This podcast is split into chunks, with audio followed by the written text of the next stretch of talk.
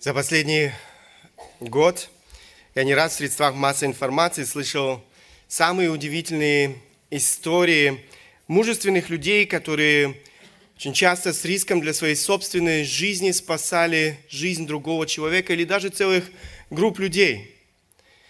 Некоторые из них спасали других людей даже ценой собственной жизни. Такие поступки заслуживают восхищения и уважения – Особенно в наше время, когда большинство людей думают только о себе, о своих собственных интересах.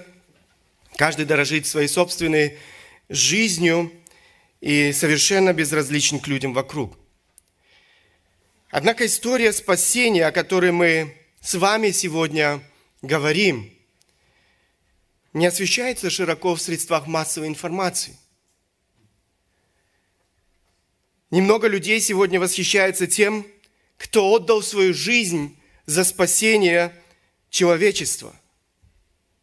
История спасения, о которой мы сегодня с вами говорим по своим масштабам и значению, превосходит, превосходит все остальные истории, которые мы могли слышать не только в этом году. Она превосходит своей яркостью любую другую – эта история спасения, я бы сказал, отодвигает их все на второй план. История спасения, о которой мы с вами говорим, уникальна и неповторима. То, что совершил Иисус Христос, нельзя сравнить с чем бы то ни было из того, что совершали люди когда-либо на этой земле. Рождество – уникальная акция спасения всех времен. Это важная тема всей Библии. Именно Библия является откровением Бога для нас, людей.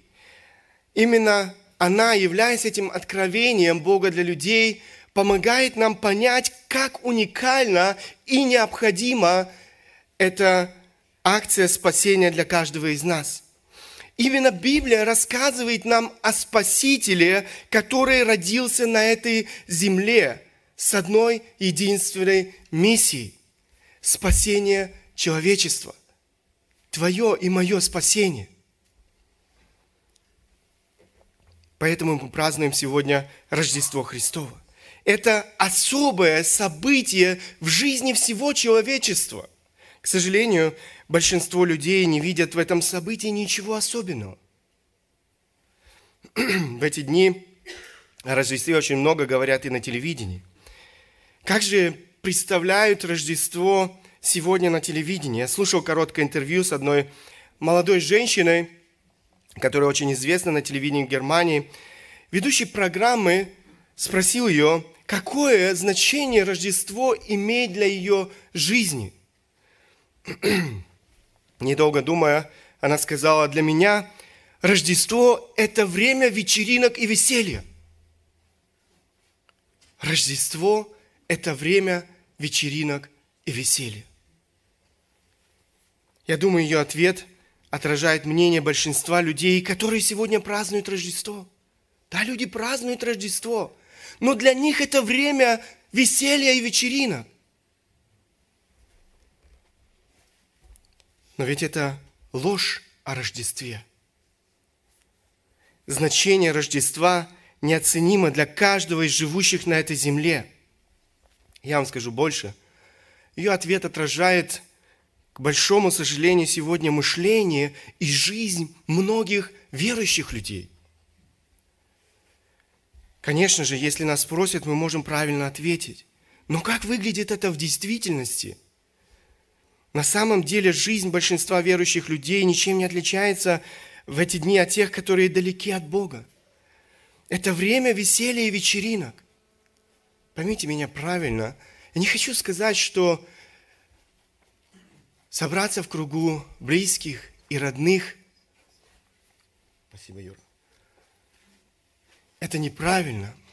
Этого не нужно делать. Ни в коем случае. Поймите меня правильно, но, к сожалению, это стало приоритетом в жизни верующих людей. Все крутится вокруг этой вечеринки или вечеринок. Все крутится вокруг подарков. Все крутится вокруг того, чтобы была вкусная пища на столе. все вкрутится вокруг нас. Поэтому это проповедь для каждого из нас.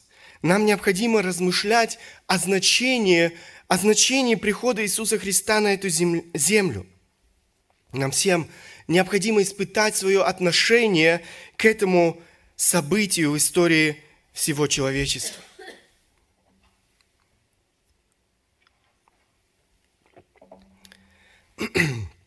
Вся Библия говорит нам о значении прихода Иисуса Христа на эту землю. Сам Иисус не раз говорил о значении своего рождения, своего прихода на эту землю. Один из многих стихов в Библии, который очень кратко и очень ясно говорит о значении прихода Иисуса Христа на эту землю, мы находим в Евангелии от Луки. В конце очень известной всем нам истории о Закхее.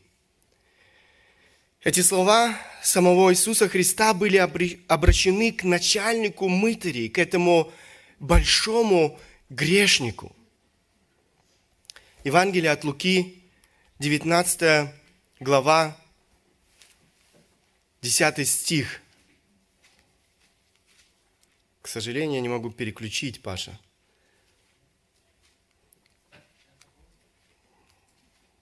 Не получается. Он у меня включен, но он не переключает.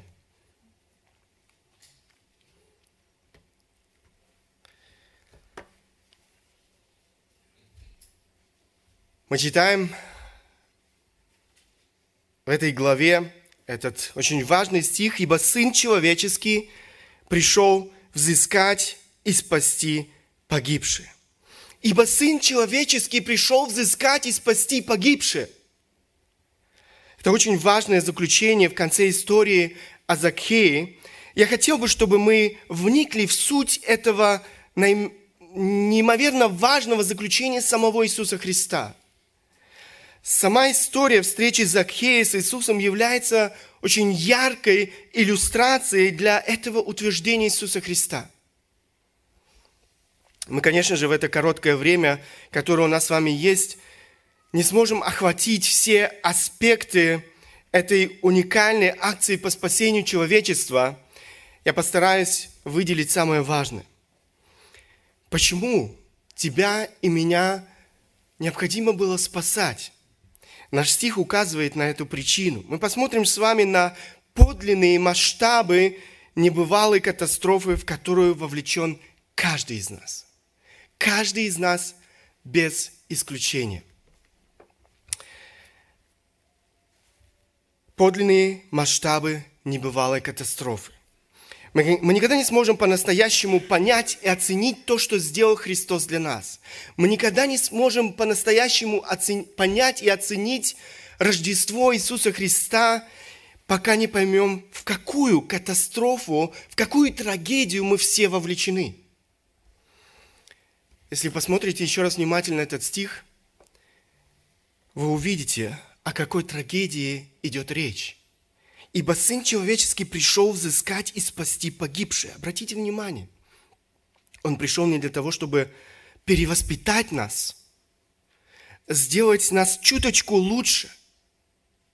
Он пришел не для того, чтобы сделать нас здоровыми и богатыми, как, к сожалению, сегодня проповедуют и во многих церквях. Он пришел не для того, чтобы основать новую религию – Он пришел взыскать и спасти погибшие. В этом была необходимость. Он пришел взыскать и спасти погибшие.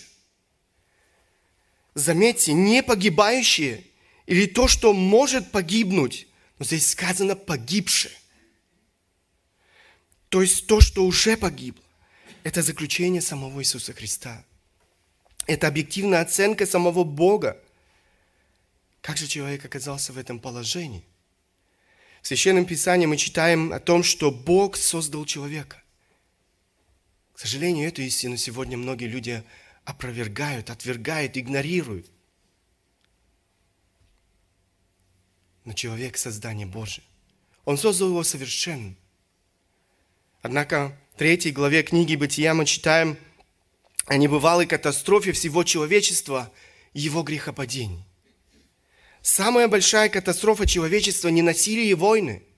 Самая большая катастрофа человечества не терроризм и преступность, не голод и болезни, не стихийные бедствия и глобальное потепление.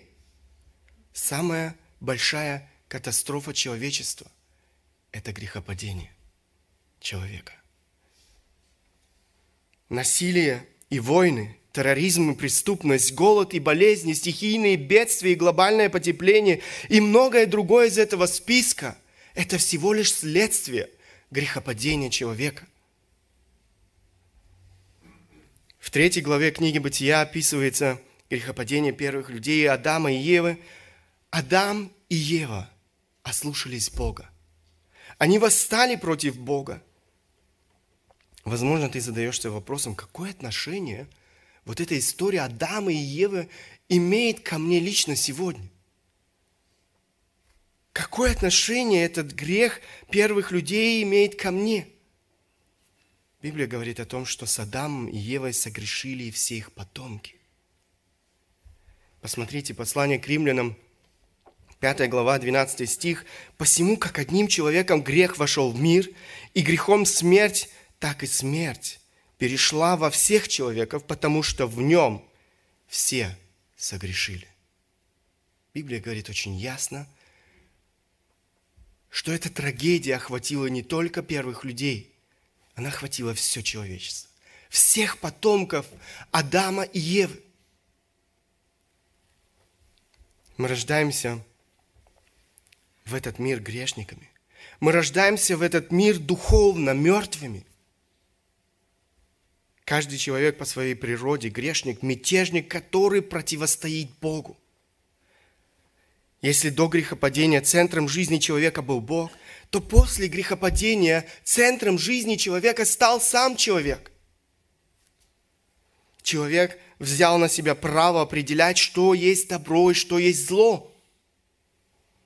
Он стал претендовать на независимую от Бога оценку реальности автор одной книги пишет, грех всегда имеет отношение к Богу и Его воле. Многие люди считают то, что христиане называют грехом, простым недостатком, таким недостатком, который является нормальным аспектом человеческой природы. Все несовершенны, все делают ошибки, ты всего лишь человек. И подобные высказывания выражают подобный образ мышления – Вопреки этому мы должны настаивать, что согласно Писанию грех – это всегда нарушение закона Божьего. Грех – это, следовательно, основание сопротивления Богу, мятежа против Бога, который коренится в ненависти к Богу. Хотя падший человек по-прежнему носит образ Божий, теперь он поступает неправильно, как носитель образа Божьего. От этого, по сути дела, грех становится еще более отвратительным. Грех – это искаженное использование сил и возможностей, данных Богом. Можете оглянуться вокруг и увидеть реальность греховной природы человека в жизни вокруг. Разврат, всякого рода извращение, насилие, жестокость, обман, ненависть, похоть, зло. Я думаю, каждый из нас каждый день видит все это вокруг себя. Все это характеризует наше общество. Один человек сказал, теперь, когда мы научились летать по воздуху, как птицы, плавать под водой, как рыбы, нам не хватает только одного – научиться жить на земле, как люди. Научиться жить на земле, как люди – Несмотря на технический прогресс в нашем обществе, никто не может найти решение проблемы зла в сердце человека. Грех процветает в нашем обществе. Но речь идет не только о нашем окружении, обществе, в котором мы живем. Каждый из нас может заглянуть в свое собственное сердце. Вы обнаружите в этом сердце эгоизм, гордость, зависть, ненависть, вражду – самолюбие, ложь, вожделение, непослушание и многое другое из этого списка. Посмотрите некоторые отрывки, которые говорят о греховной сущности человека. Пророк Иеремия говорит, лукаво сердце человеческое, более всего и крайне испорчено. Кто узнает его? Лукаво сердце человеческое, крайне испорчено. Апостол Павел пишет в послании к римлянам, как написано, нет праведного ни одного, нет разумевающего, никто не ищет Бога. Все совратились с пути до одного негодны. Нет делающего добро, нет ни одного. Посмотрите, я выделил здесь эти отрицания. Здесь нет исключения. В этом правиле нет исключения. Библия говорит все.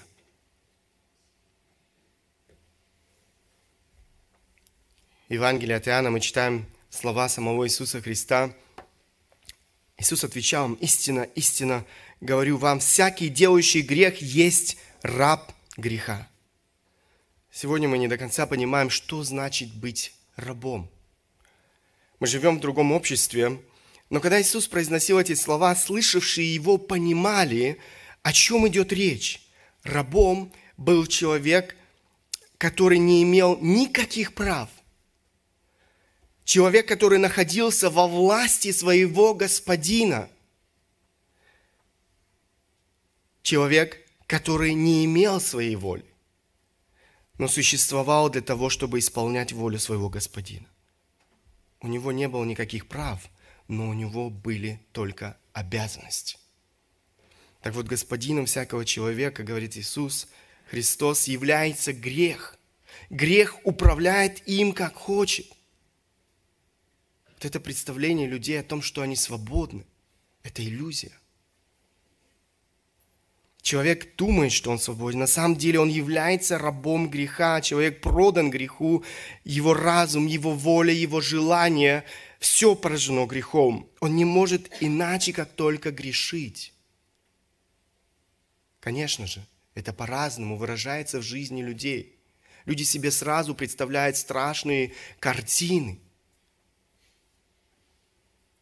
но есть грехи, которые не выглядят в нашем обществе столь противными. Но несмотря на это, Библия называет это грехом и мерзостью.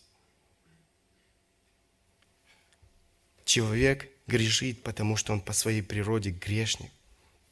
Но это еще не все. Трагедия человека усугубляется еще и тем, что грех не остается безнаказанным – Справедливый Бог не может оставить грех безнаказанным. Природа Бога, Его святость, Его справедливость, она не позволяет оставить грех безнаказанным. Бог ненавидит грех. Мы читаем в Псалме, «Ибо ты Бог, не любящий беззаконие, у тебя не водворится злой, нечестивые не прибудут перед очами твоими, ты ненавидишь всех, делающих беззаконие». Послание к римлянам Павел пишет, «Ибо открывается гнев Божий с неба на всякое нечестие и неправду человеков, подавляющих истину неправды». Мы читаем о том, что Божий гнев открывается с неба на всякое нечестие и на неправду людей, человеков, здесь сказано, которые что делают? Они подавляют истину. Определенная истина открывается каждому человеку.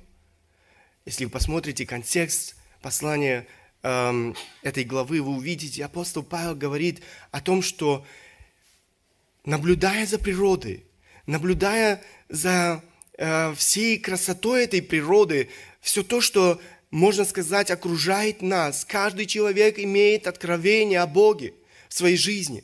Он должен понять, что есть Создатель, который все это создал перед которым мы будем отвечать за свою жизнь. И это откровение обязывает нас дать ответ. Но здесь апостол Павел говорит, имея это откровение о Боге, имея определенную истину о Боге, что они делают? Они подавляют истину и неправду. Праведный Бог, как справедливый судья, выносит приговор – Посмотрите, Иоанна 3 глава, 18 стих, неверующий уже осужден. Езекииль, 18 глава, 14 стих. «Душа согрешающая, та умрет». Если ты не знаешь Бога, если ты не имеешь истинной веры в Бога, ты приговорен и приговорен совершенно справедливо к смерти, смерти вечной. После смерти физической тебя ожидает серьезный шок. Ужасы ада, говорит Библия. Откровение, 20 глава, 15 стих, сказано, «Ибо кто не был записан в книге жизни, тот был брошен в озеро огненно». Обратите внимание, человек, который пренебрег благодатью Бога, будет брошен в озеро огненное. Ни один грешник не пойдет добровольно в ад. Поверьте. Когда он, наконец, увидит реальность ада. Когда увидит, что на самом деле представляет ад. Люди смеются сегодня над адом, представляют его местом э, бесконечных развлечений. Но однажды им будет не до смеха. Однажды они будут желать вернуться в прошлое для того, чтобы что-то изменить в своей жизни. Но будет поздно. У них не будет уже этого шанса что-либо изменить в своей жизни. Иисус очень много говорил в своих проповедях об аде. Сегодня не любят этой темы. Есть церквя, в которых вы не услышите никогда слово «ад».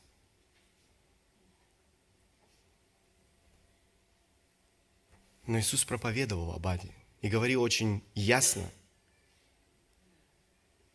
Он делал все, чтобы показать людям весь ужас ада. Иисус говорит о печи огненной, о плаче и скрежете зубов, о тьме внешней, гиене огненной, муке вечной, огне неугасаемом, где грешники будут рассечены.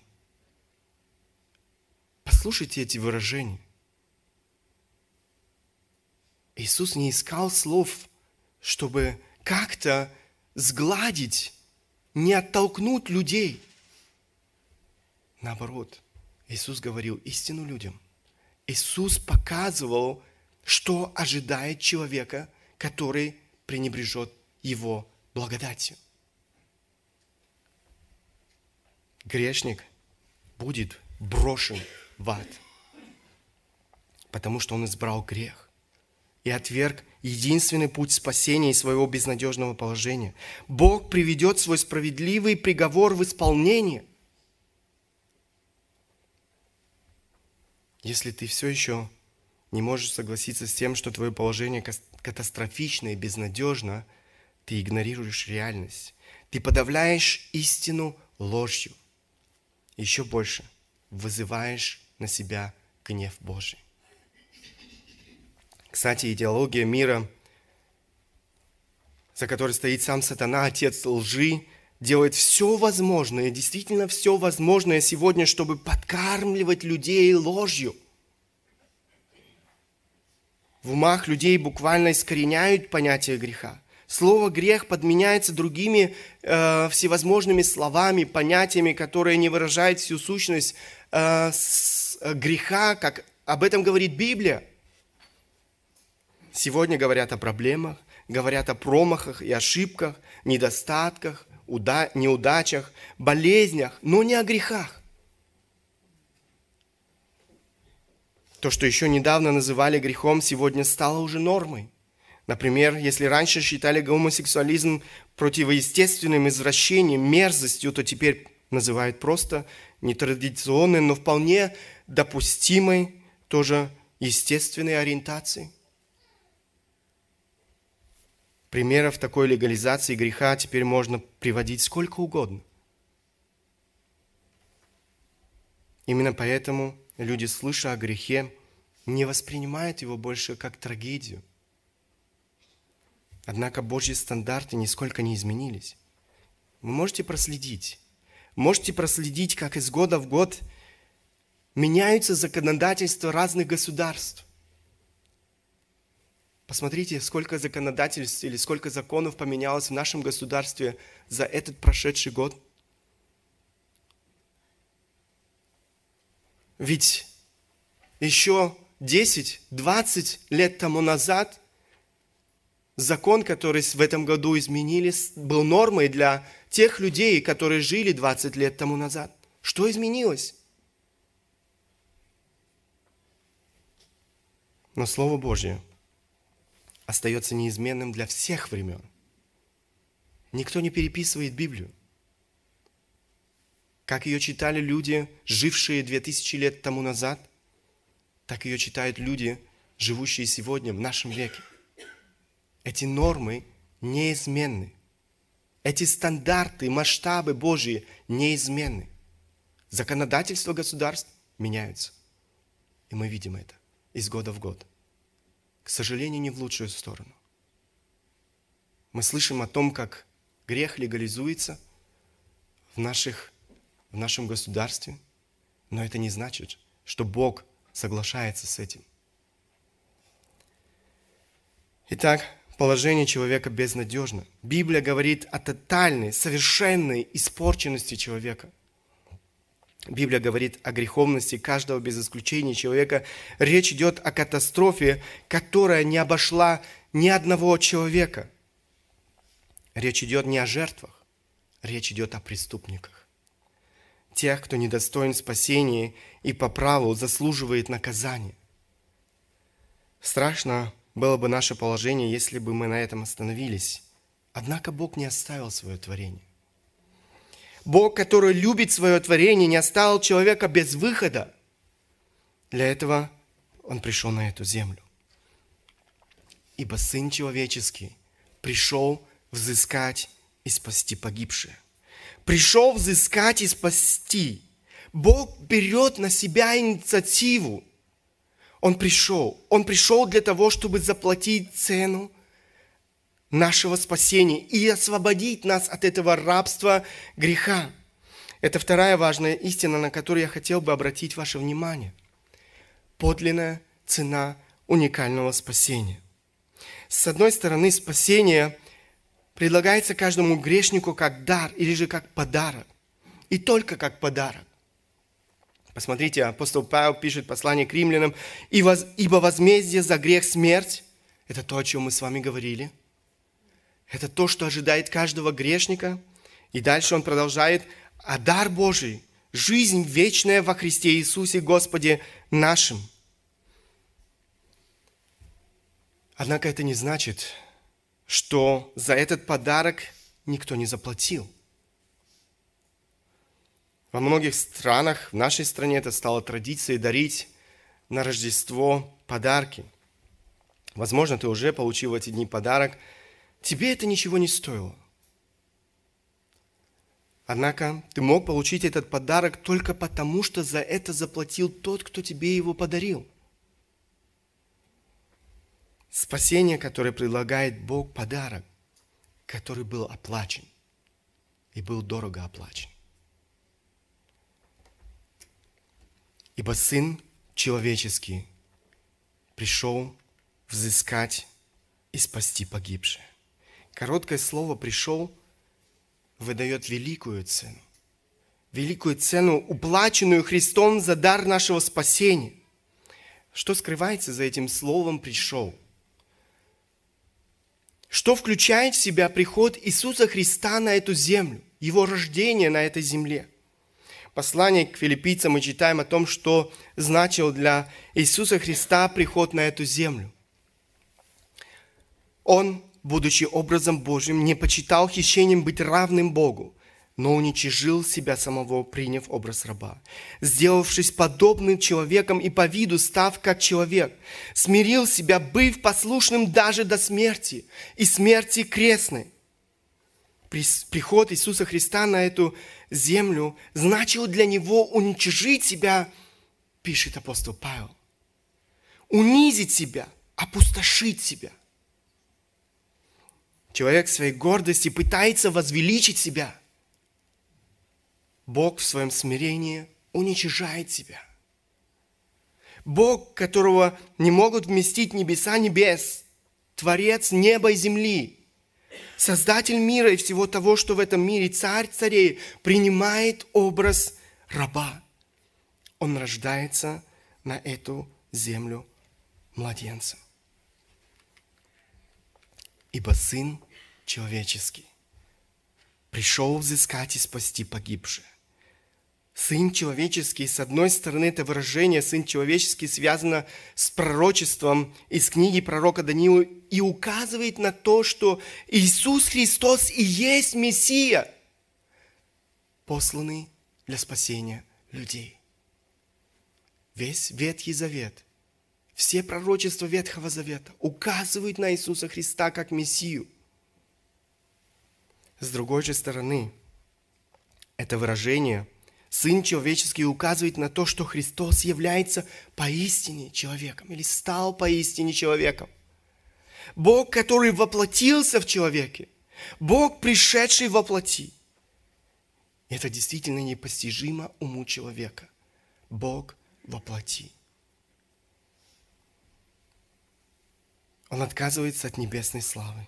Он отказывается от всех привилегий Бога – он отказывается от своей власти и подчиняется воле Небесного Отца. Он не рождается в роскошном замке, он рождается в хлеву для животных.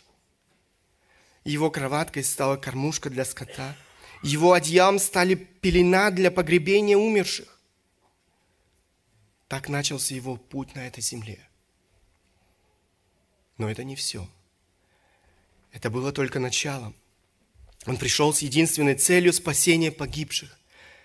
Каждый его шаг на этой земле, каждая минута, прожитая им на этой земле, была подчинена одной цели – спасение погибших.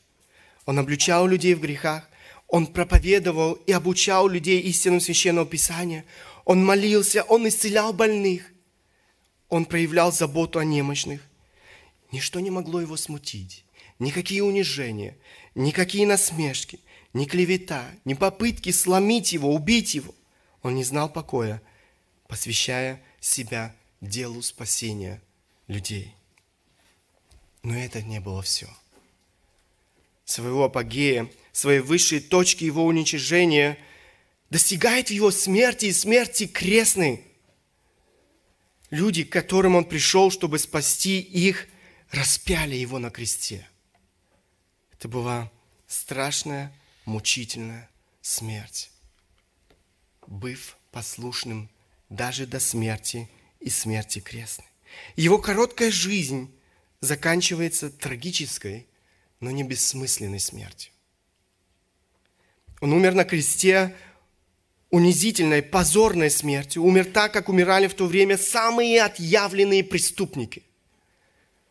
Там на кресте он принимает на себя весь гнев Отца за наши грехи.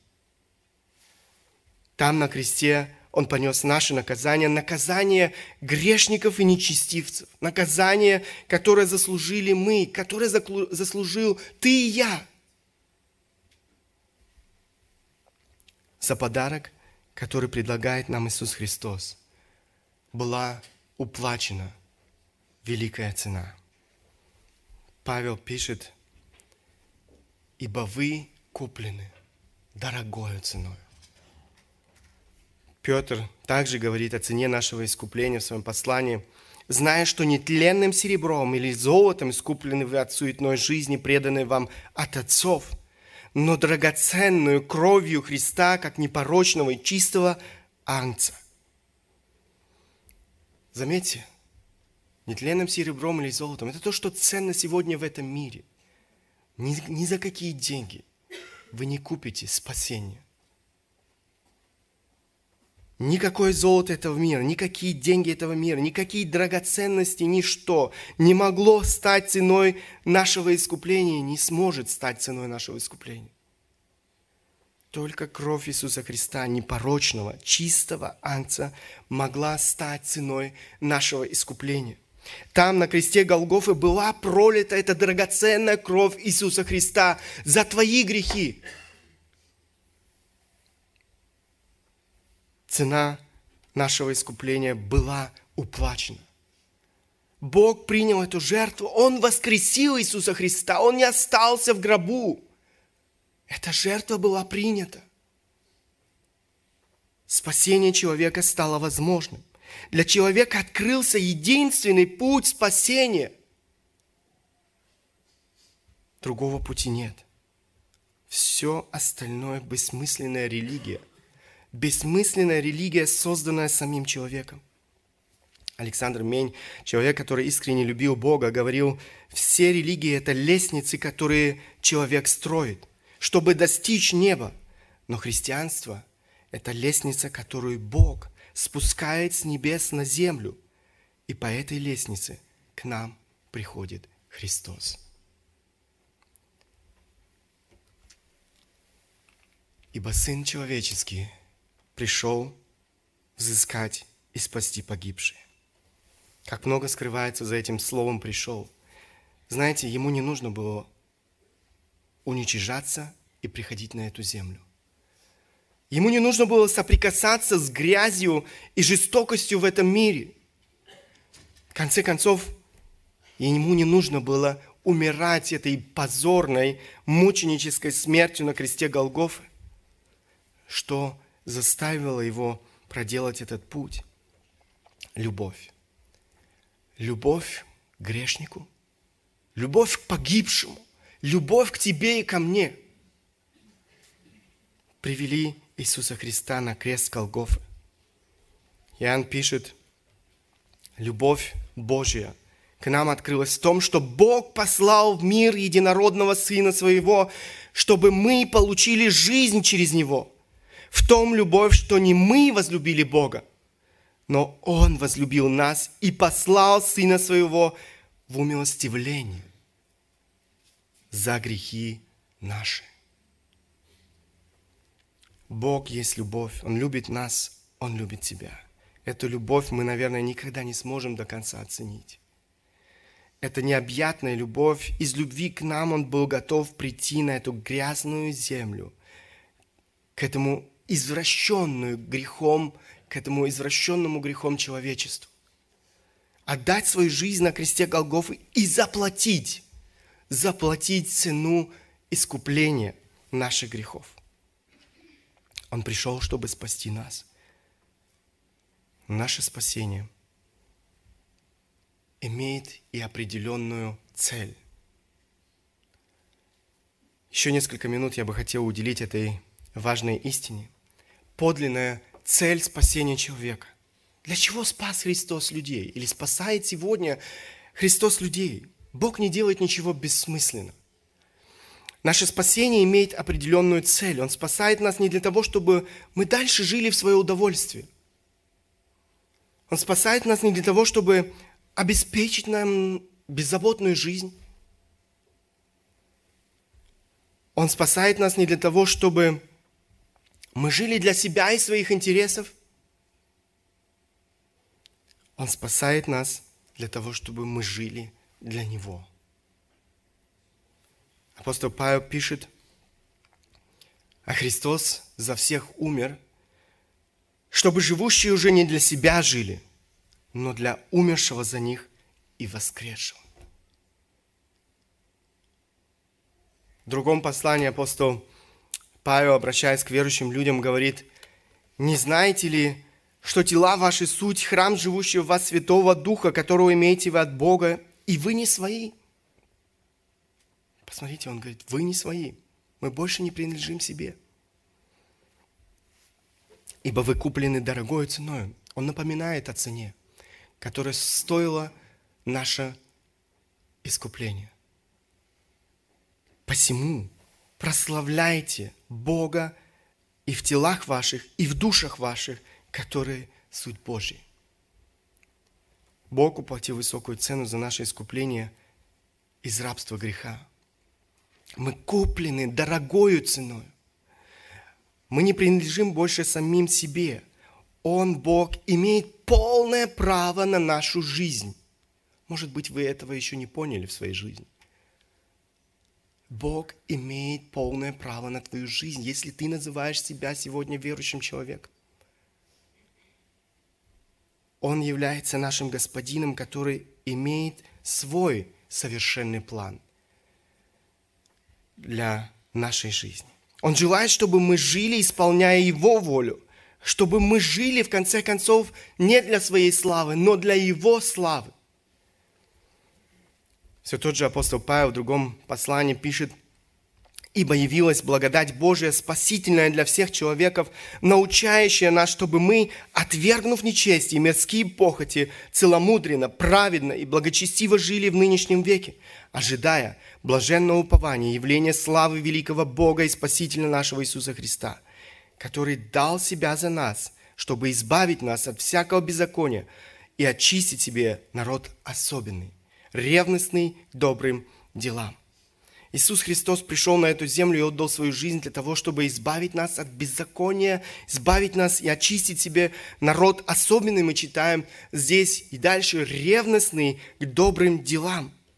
Всякий, кто познал Бога, будет бежать греха и стремиться к чистоте и святости. Это то, о чем говорит Слово Божье.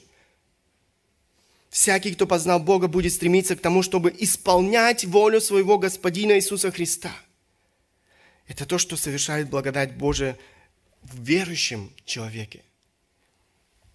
Наше назначение славить Бога своей жизнью, своими добрыми делами.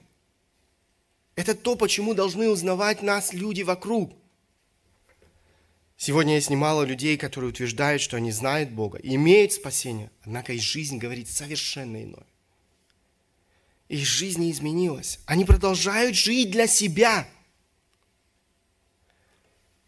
они живут для удовлетворения своих собственных желаний. Они ищут своего, а не того, что угодно Господу. В конце концов, они живут для своей славы, а не славы Божьей. Они обманывают себя, как обманывал себя однажды израильский народ. Посмотрите, как Бог обличал однажды этот народ. Как? Вы крадете, убиваете и прелюбодействуете, и клянетесь во лжи, и кадите Ваалу, и ходите во след иных богов, которых вы не знаете – и потом приходите и становитесь перед лицом моим в доме сем, над которым наречено имя мое, говорите, мы спасены. Чтобы впредь делать все эти мерзости? Посмотрите, как далеко в своем заблуждении зашел этот народ.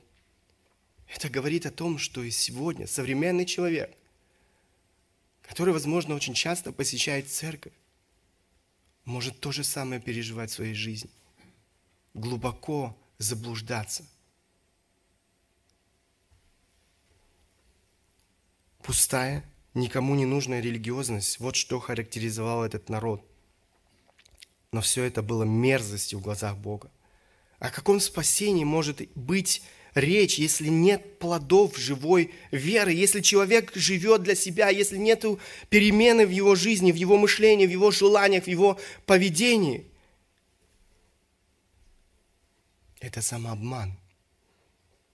Такой человек никогда не знал Бога, такой человек никогда не имел спасения. Такой человек все еще нуждается в спасении. Я хочу, чтобы каждый из нас, кто называет себя верующим, спасенным человеком, испытал в первую очередь свое сердце. В чем смысл твоей жизни? Для чего ты живешь сегодня? Для чего ты прожил последнюю неделю, этот уходящий год? Для чего был прожит этот год? Живешь ли ты на самом деле Христом? Живешь ли ты для Его славы? Или ты живешь для своей собственной славы? Ценишь ли ты то, что совершил Христос? Является ли Христос действительно центром твоей жизни? Является ли Христос господином твоей жизни, волю которого исполняешь ты день изо дня? Или ты живешь исключительно для своих собственных желаний. Действительно ли Божья благодать совершает в тебе свой труд преображения? И ты больше и больше, изо дня в день уподобляешься характеру самого Бога. Несешь ли ты благую весть о спасении людям в твоем окружении? Это очень важный вопрос. Если человек сам не осознал, не понял, не осознал значение смерти Иисуса Христа, Его прихода на эту землю, он никогда не будет с убеждением рассказывать об этом людям вокруг. Я думаю, вы понимаете. В чем мы убеждены, мы будем говорить людям вокруг. Каждую секунду в этом мире в среднем умирает три человека в минуту это уже 180 человек. За час, за час свыше 10 тысяч человек. Представьте себе эти цифры. К концу нашего богослужения ушедших из жизни будет более 20 тысяч. Вот сейчас, в это время, пока мы с вами сидим здесь, умирают люди. Волнует ли тебя, где эти люди проведут вечность? Следующий вопрос сложнее. Что делаешь ты для спасения этих людей? Что делаешь ты для спасения этих людей? Что сделал ты для спасения людей, которые в этом году ушли из этой жизни? Вы можете представить себе число людей, и многие из них окружали нас, были рядом с нами, но сегодня их нет рядом с нами. Я хотел бы еще раз повторить этот вопрос. Живешь ли ты для Бога и Его славы? Или ты живешь для себя, своих эгоистичных желаний? Проблема в том, что мы не хотим оставить зону комфорта. Мы привыкли к ней. Нам хорошо в ней. Наоборот, мы каждый день заняты тем, чтобы лучше устроить зону своего комфорта, лучше зарабатывать, лучше отдыхать, лучше кушать, лучше устроить свой дом, лучше застраховаться, лучше жить. И этому лучше нет предела. Мы только заняты этим, чтобы устраивать лучше и лучше зону нашего комфорта. И не готовы оставить ее. Знаете, современное христианство так отличается от того христианства, которое нам представлено в Деянии апостолов. Почитайте Деяния апостолов вы увидите огромную разницу между христианством, которое представлено нам в Деянии апостолов, те верующие, которые оставляли все, которые жертвовали всем, которые жили одной целью – нести благую весть людям вокруг. И Бог благословлял. Мы видим, как число верующих возрастало изо дня в день. Как Евангелие в короткие сроки распространилось по всему миру – охватила весь мир в короткие сроки. Современное христианство так отличается от того христианства, которое представлено нам в Деянии апостолов. Мы читаем о христианах, которые жили не для себя, они жили для Бога и Его славы. Бог спас нас не для того, чтобы мы жили для себя. Бог спас тебя не для того, чтобы ты жил для себя. Бог спас тебя для того, чтобы ты жил для Него. Рождество – уникальная акция спасения всех времен. По-настоящему понять и оценить Рождество может только тот, кто был спасен Христом, только тот, кто живет для Его славы. Я знаю, что сегодня меня слушают и те, кто еще не обрел спасение. Я хочу вам сказать, что сегодня еще день благодати. Сегодня еще день спасения. Сегодня еще Бог предлагает спасение грешнику. Он ищет, кого бы спасти. Ибо Сын Человеческий пришел взыскать и спасти погибших. Божье долготерпение – все та же великая благодать Бога сдерживает наступление суда, чтобы дать человеку возможность покаяться в своих грехах и обрести спасение. Посмотрите, апостол Петр говорит, не медлит Господь исполнением обетования, как некоторые почитают то медлением, но долготерпит нас, не желая, чтобы кто погиб, но чтобы все пришли к покаянию. День суда настанет. Но сегодня еще Бог долготерпит, проявляет терпение, много терпения. С одной единственной целью. Он хочет, чтобы вы покаялись. Он хочет, чтобы ты покаялся. Через одного из своих пророков Бог говорит, скажи им, живу я, говорит Господь Бог, не хочу смерти грешника – но чтобы грешник обратился от пути своего и жив был. Это Божья воля для каждого человека. У вас есть выход из вашего безнадежного положения. Вам не нужно умирать. Вам не нужно наследовать вечную погибель. Бог предлагает вам жизнь.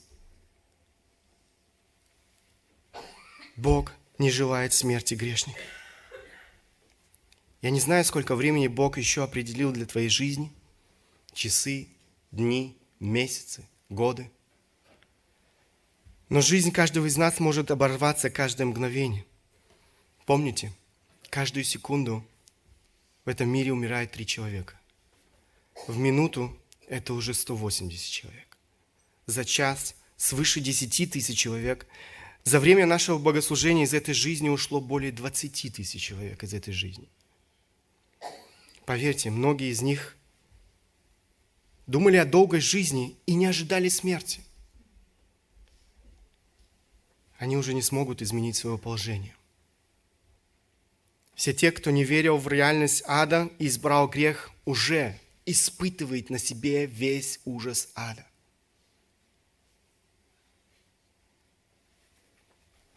У тебя еще есть уникальная возможность обрести спасение. Возможно, последнее. Этого никто не знает. Речь идет о вопросе жизни и смерти. Сегодня, сейчас Бог призывает грешников к покаянию.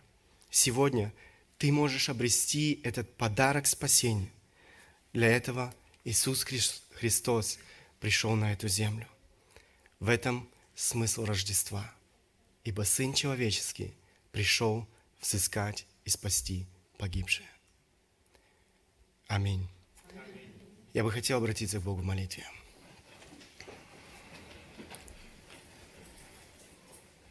Великий Бог Иисус Христос, я благодарен Тебе за то, что Ты пришел в этот мир. Пришел, чтобы спасти погибших. Господь, я благодарен Тебе за то, что многие стоящих сегодня здесь могли обрести спасение – сегодня могут радоваться, празднуя этот большой праздник нашей жизни. Господь, благодарность Тебе за то, что Ты оставил славу небес, за то, что Ты спустился к нам, стал одним из нас, для того, чтобы отдать свою жизнь на кресте за наши грехи. Благодарность Тебе, Господь, за то, что этой жертвой мы сегодня спасаемся. Благодарность Тебе, Господь, за то, что мы могли обрести совершенное прощение наших грехов. За то, что мы можем радоваться сегодня вечности. Господи, благодарность Тебе. Я прошу Тебя за тех, кто сегодня еще не обрел этого спасения, не знает, Господь, Тебя как своего личного Спасителя. И я молю Тебя, Господь, о том, чтобы Ты помог им понять, что без Тебя всякий человек не может обрести спасение. наследует вечную погибель, вечные муки в аду. Я прошу Тебя, Господь, помоги нам, верующим, тем, кто уже знает и осознал и понял, Господь, эти истины не молчать. Не молчать, но идти к людям вокруг для того, чтобы говорить, предупреждать о том, что ожидает каждого, кто не покается в своих грехах. Я прошу Тебя, Господь, освободи нас от этого равнодушия. Помоги нам, Господь, действительно жить для Тебя, а не для себя. Жить для славы Твоей, а не для своей славы. Помоги нам покинуть эту зону комфорта для того, чтобы идти к людям. Я прошу Тебя, Господь, подари свою благодать и милость. Услышь нашу молитву. Во имя Сына Твоего Иисуса Христа. Аминь.